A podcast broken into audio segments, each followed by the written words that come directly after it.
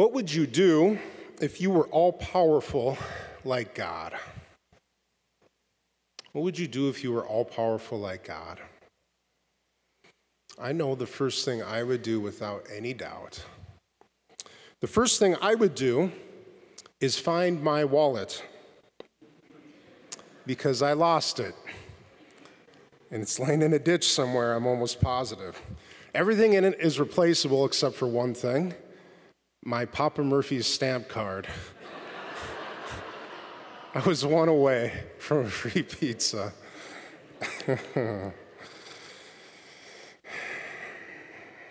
I'm not kidding.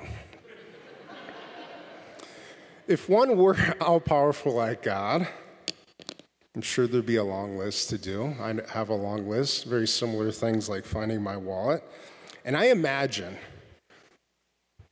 I imagine that I would shape my world in a way that's convenient to me, in a way I see fit, that, uh, that's according to my liking.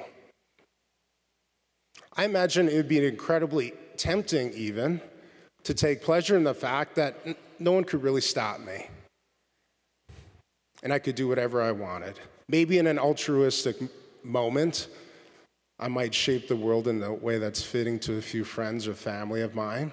But mostly, I imagine, knowing my weaknesses, I would shape it exactly to my liking. The first reading today speaks to us in the book of wisdom about God's power. And God's approach to his power is a little bit different than mine would be. For example, the book of wisdom says, For your might is the source of justice. Your mastery over all things makes you lenient to all. God's total power does not make him arbitrary and reckless like I would be. That's exactly the opposite. God is just and fair,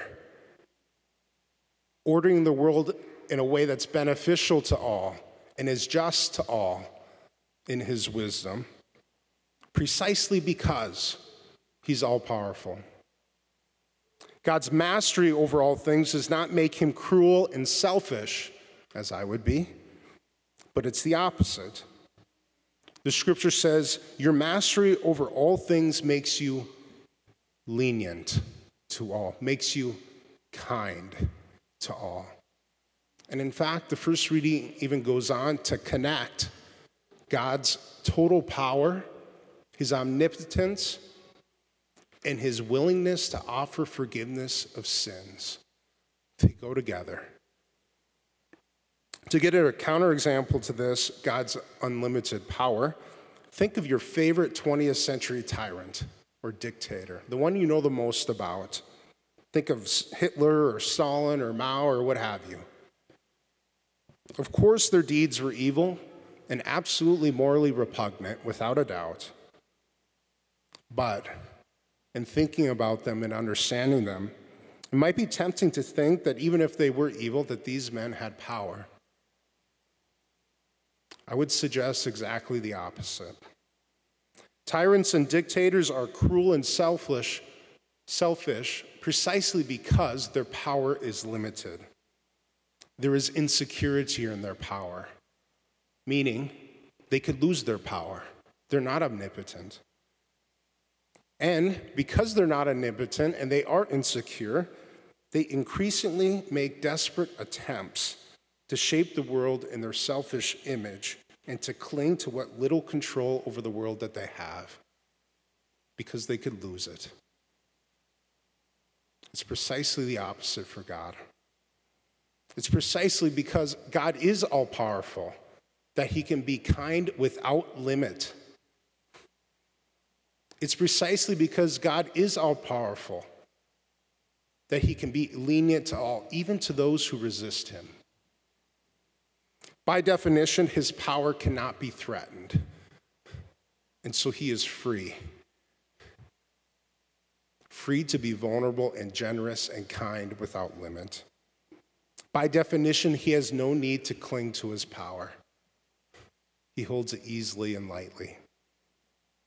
And by definition, this power that cannot be taken from him, he is able to be generous and to, without exception, to will the good for each individual soul. Now, this power of God. God has exhibited power and great miracles countless times, without a doubt. But I wonder, where has He been the most powerful? Was it splitting of the Red Sea? Is it creating the world? Is it many miracles of healing through the lives of the saints and through the history of the scriptures? For the Catholic Christian, there is only one answer, and it's in our beautiful stained glass window on the side of the church here. It's the cross. There is the image of God's unlimited power. Externally, it's interesting to note, it looks like the opposite. It looks like this man has been defeated. Externally, it would appear that this God man is totally vulnerable to the violence of the Roman soldiers. But internally, everyone, internally, there is utter freedom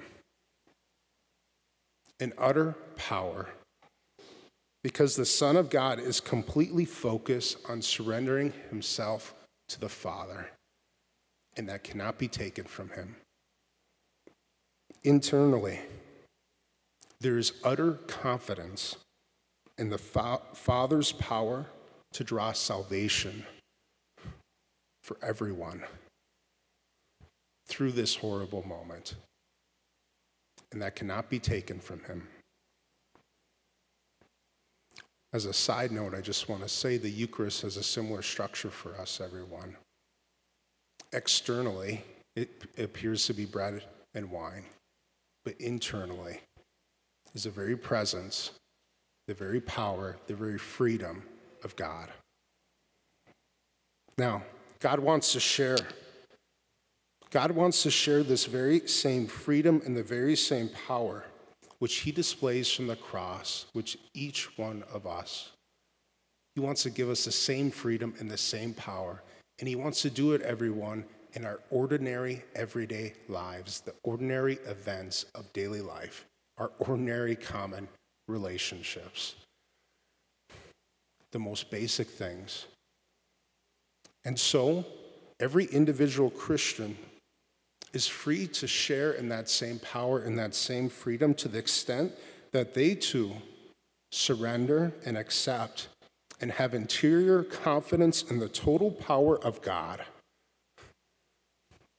That they exhibit that same internal abandonment to God. They too share in that freedom and that power in the events of their ordinary everyday life. And that power, everyone, that we abandon ourselves to is the very reason and the very source of God's kindness and His mercy and His unlimited goodness towards you. And He exercises that power according to a plan that He has established with unfailing wisdom. The events of our daily life, no matter how small, no matter how common our relationship or ordinary. They have more to them than what appears on the surface if, if we approach them with an abandonment, with an interior surrender and openness to the activity of God, to the wisdom of God, and to God's unlimited power.